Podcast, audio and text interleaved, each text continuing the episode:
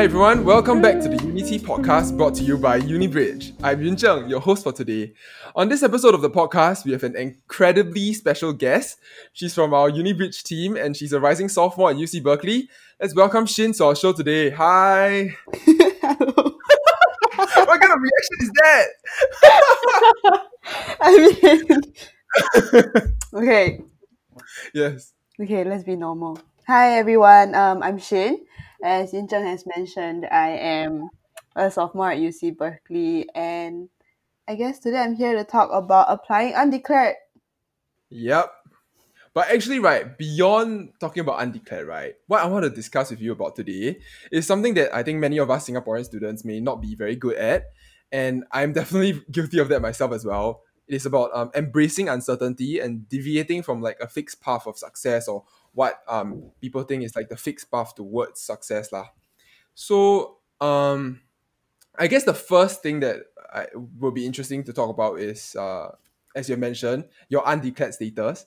So, um, why did you choose to apply undeclared to Berkeley? Maybe just give like a brief context to some of us, uh, some of the uninitiated, right? Like, what exactly is applying undeclared? Right. Okay. So actually, applying undeclared is like not that unusual in the US, contrary to popular belief. Um, it's essentially not like declaring or like kind of like having a fixed major when you enter university or like college. Essentially, you are leaving your options open and you are ready to go into school and kind of like test a few things out, give yourself up to two years in the US before you actually like fix on your, your major or majors and then say, okay, this is what I'm going to declare my major to be. Yeah, so that's what undeclared is. Mm-hmm. Um, why did you choose to apply undeclared? because that, that's not like a very common thing for I think Singaporeans to do. Because most of them, you know, I, most of the people that I see, right, they apply for, let's say for the UK, they apply for law, they apply for you know medicine or PPE. Then for the US, they apply for things like you know com science, you know, uh, engineering related things, econ econs. That's a very popular one as well. But why undeclared? Okay, uh, TLDR, right? Just cause I don't really know what I I did not really know what I wanted to do, but Uh-huh. you know the more long and legit kind of explanation is that I personally don't really believe in like making these kinds of like huge sort of like impacting your life decisions like this early. Like I think that we're still young and I want to live like I'm young um, in a way. And also Uh-huh. like I never really had maybe let's say a particularly strong interest or like passion for like a field while growing up. Like I have friends who, for example, they know from young that they want to like oh um take care of animals and stuff like that, but I just didn't have that. So I felt like I wasn't ready to really just before I even enter uni and like explore all the subjects that I didn't get to explore in JC in Singapore. I wasn't ready to like choose something random, like kind of like out of the air and just say this is what I'm going to do for four years in school. Mm-hmm. And this is one of the major reasons why I chose to go to the US as well because in the UK it's very normal for people to go in with like a very like, good idea of what they want to do because that's kind of how the system in the UK is structured. But the US is a lot more free in this in this sense. In like you can take your time, you can still explore different things. Yeah. So, um, were there any like challenges that you faced when applying? Like what, like because to me, right, it's almost inconceivable to apply undeclared because like I, I? I worry as in like because like I'm so used to the fact, right, that I have to you know explain to everyone like, hey, you know, this is my goal and I'm working towards it in like a certain way. But you know, when applying undeclared, like how do you bring up bring across like that point to like let's say the admissions officer for example in the US like how do you write your essays how do you approach your essays Ho- or how Hmm. do you like even talk to your teachers about this and asking them to like like write write your referrals things like that Hmm. Honestly, it's inconceivable for me to uh, think of applying with a major, but okay. uh-huh. Um, I feel like in terms of application, while I was applying to the US, like having a major wasn't really that important to like a lot of Mhm. schools. And um, for the UCs in particular, I don't actually recall being forced to write any essay or anything related to like my major or like my particular academic interest. But I know that there are some other schools that I applied for that I did stumble on like essays like that, and you know I didn't get into the schools, but I guess um, this is really just about like you know what the schools are looking for and what you are looking for, and they kind of have to be a fit. So in a sense, I wouldn't say that there was any struggle or Mhm. anything. I didn't feel like it was a big deal at all for applying to the US because they are generally very holistic in their focus. So they Mhm. ask a lot more about like extracurricular activities, leadership, personality, um, even like Mhm. I don't know, contribution to society or something like that. And a lot more so than any academic stuff. Um Mhm. for teachers, I feel like asking for referral from my teachers, I guess the people that I asked, they knew me well enough to not be surprised that I'm like this.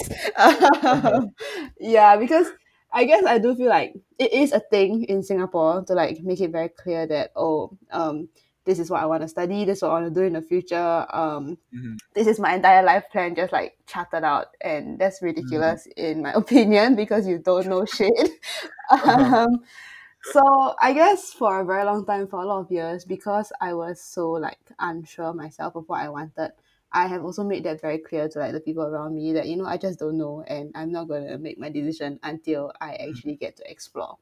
So Mhm. in a sense that's just how i got through all the years. And even in uni so like this going a little bit into like um just the general like life of being an undeclared person in uni right? Like it's a bit weird at first because everybody in uni kind of like orientation and stuff they'd be like oh um my name is this and i'm majoring in this.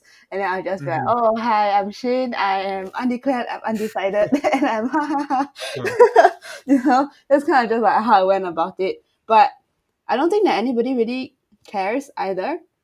Um and i feel like a lot of people who do introduce themselves with their majors they're gonna end up changing their minds anyway. So like Mhm. what's the point That's true. It's quite common in the US, right, to kind of switch your major. yes it's very common to switch but it's still not that common for people to say they're undeclared but you know be brave Uh-huh.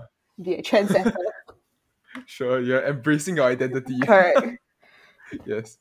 So, um, let's talk about some of the challenges that you faced then. Like, how was the whole process like? You know, going to university, not not really knowing what you want to do, and how do you go about exploring um, the different majors and which courses you like? Mm, okay.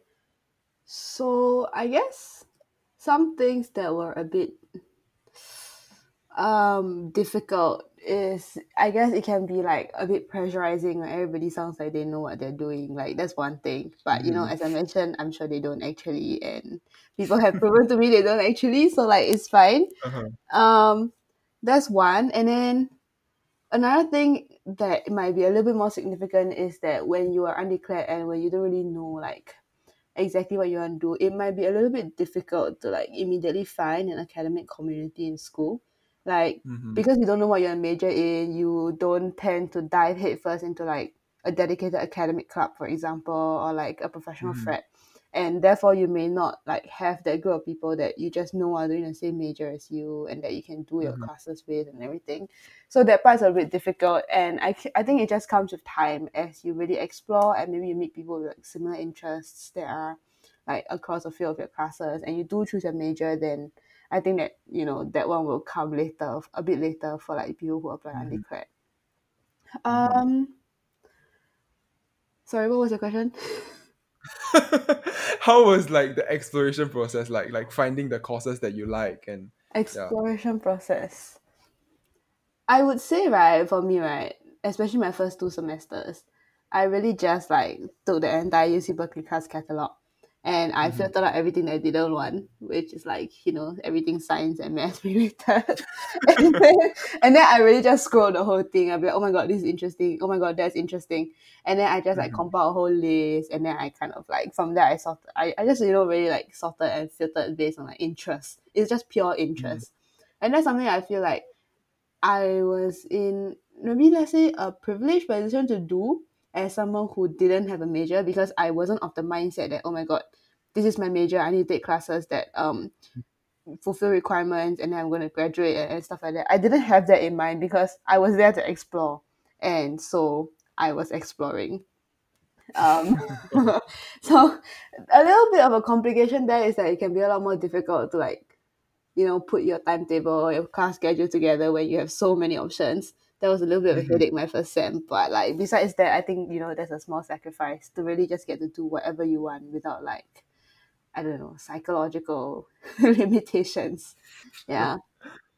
So you did this for like a whole year, right? Like both SEMs, just exploring and Kind of. The first sem was like a lot more so than the second sem because like by the second sem I was like, okay, I'm gonna like do some things that are completely unrelated to what I want to do, like CS. But you know, I these are classes that I have in mind that I want to like somehow achieve in my time at Berkeley because it's Mhm. necessary as a milestone and just to say I'm not useless at STEM. Yes.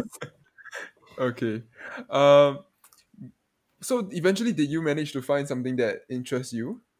I am in the process of doing that, but yes, I think that after one year and one gap sem, I have Mhm.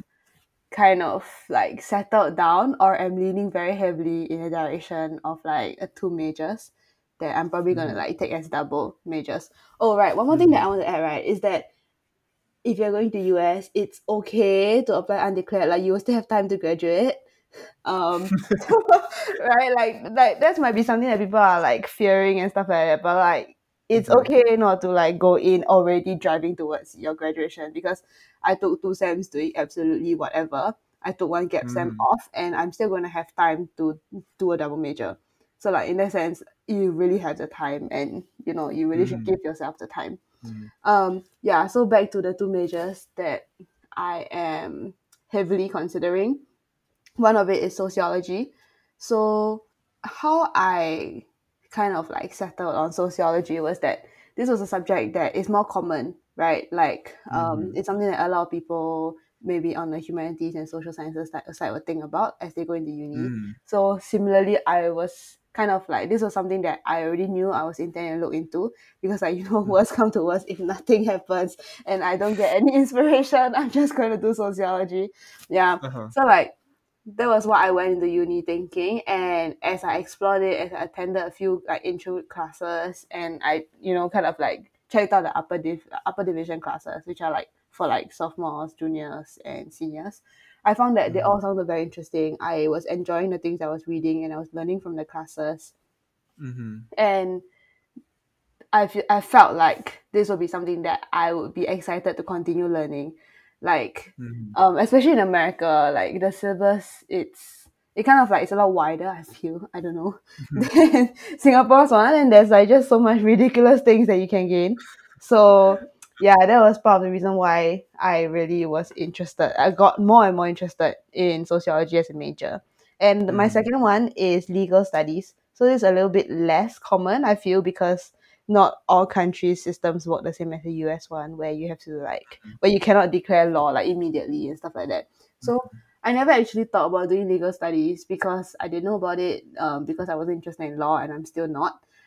Mhm. Um, but in my first semester in Berkeley, I took a very small class offered by the legal studies department on like the Mhm. U.S. Constitution, and it really turned out to be like my fav- fa- most favorite class of the Mhm. semester.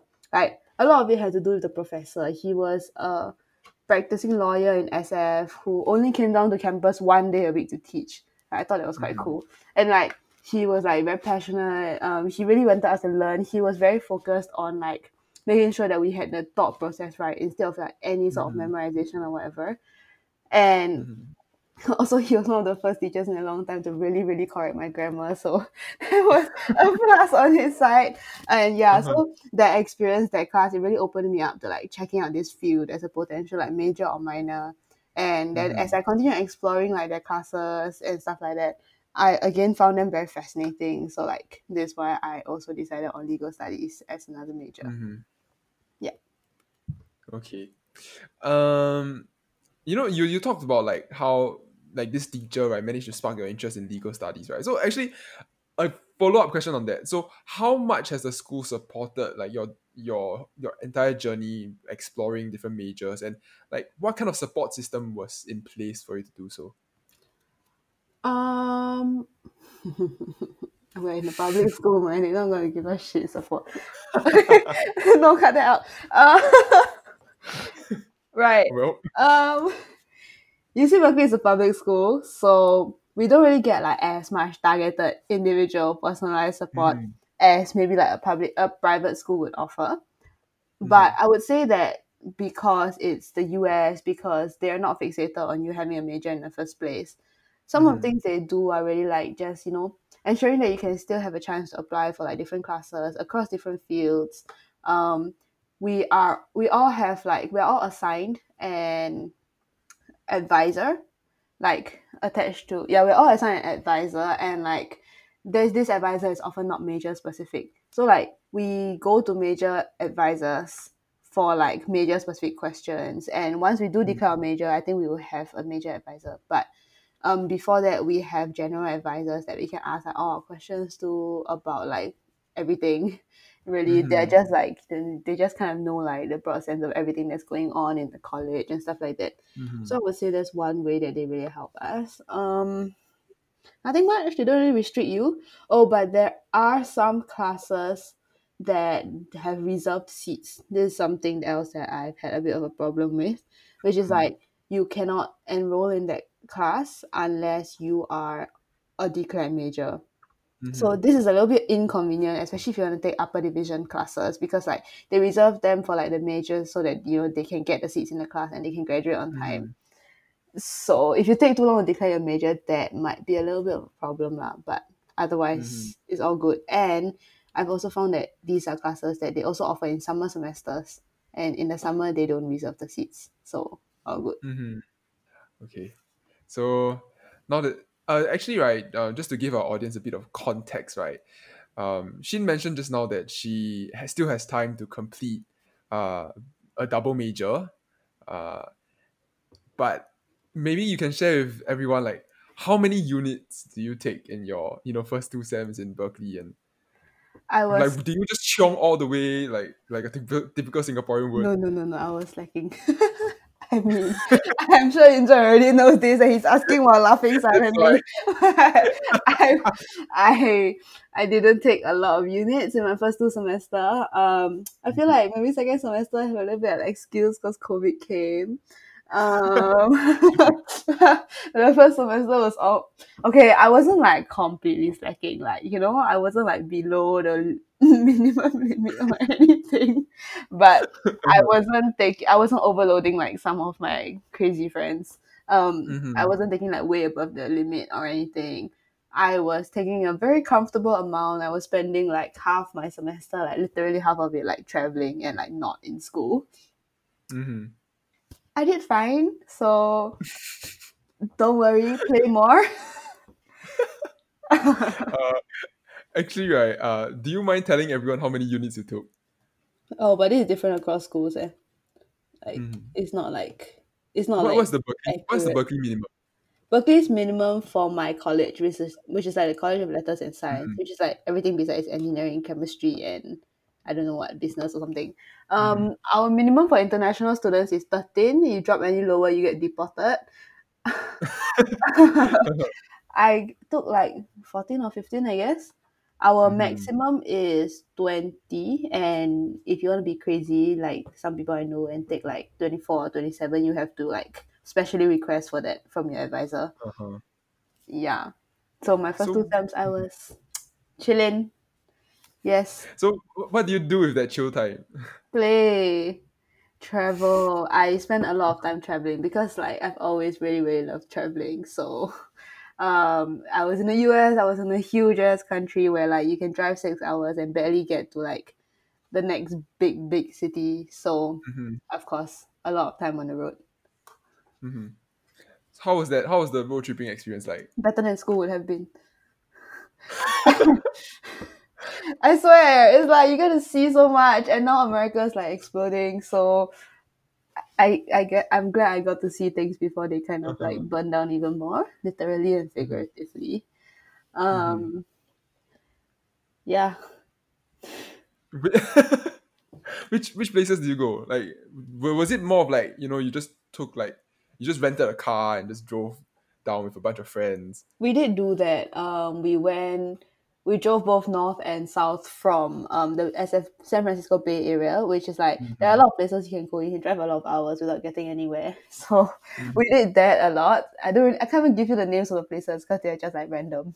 Like there was Uh-huh. that. We went skiing a few times. We Mhm. went to Vegas because you know that's important. Uh-huh. Um, we only traveled out of the country once. We went to Mexico. Ooh. That was very fun. That Mhm. was a bit like Bali, but like but like different. You, you did that during the school term? Going to Mexico? Yes, I remember submitting one of my essays at 3 a.m. and like panicking a little bit because the Airbnb didn't have good enough Wi-Fi for me to press submit. Oh my yes, this is how you live life. All good. yes. That's why. That's why I'm this is definitely something that I'm learning from Shin. Like taking a chill pill when it comes to work. Right. But enjoy life, do, doing a bit of exploration. So actually right. a lot of exploration. Yes, a lot of exploration. So actually, right, uh, here's a question to uh for you that may be related to you know those those of our audience who may have just graduated from you know JC or just done with poly or and like your your pre tertiary education, right? So how do you approach like your pre university life? What what do you do? Because you know, as like many typical Singaporeans would do, right? You know, either part time jobs, So you know, internships, teaching tuition, things like that. So what do you do? What did I do? Okay, you can't do what I did now because there's COVID. But once you get vaccinated, I spent my eight months traveling and traveling and more traveling. Are you curious about Shin's exploration after A levels, as well as her unorthodox internship experiences after that? Stay tuned for the next episode of the podcast to find out more. And to our audience, if you'd like to hear more of these stories, be sure to stay tuned to our future episodes of Unity. And if you'd like to connect with more seniors and learn more about all things related to studying overseas, do feel free to join our UniBridge community on Telegram. We'll see you guys again in the next episode of our podcast. Bye.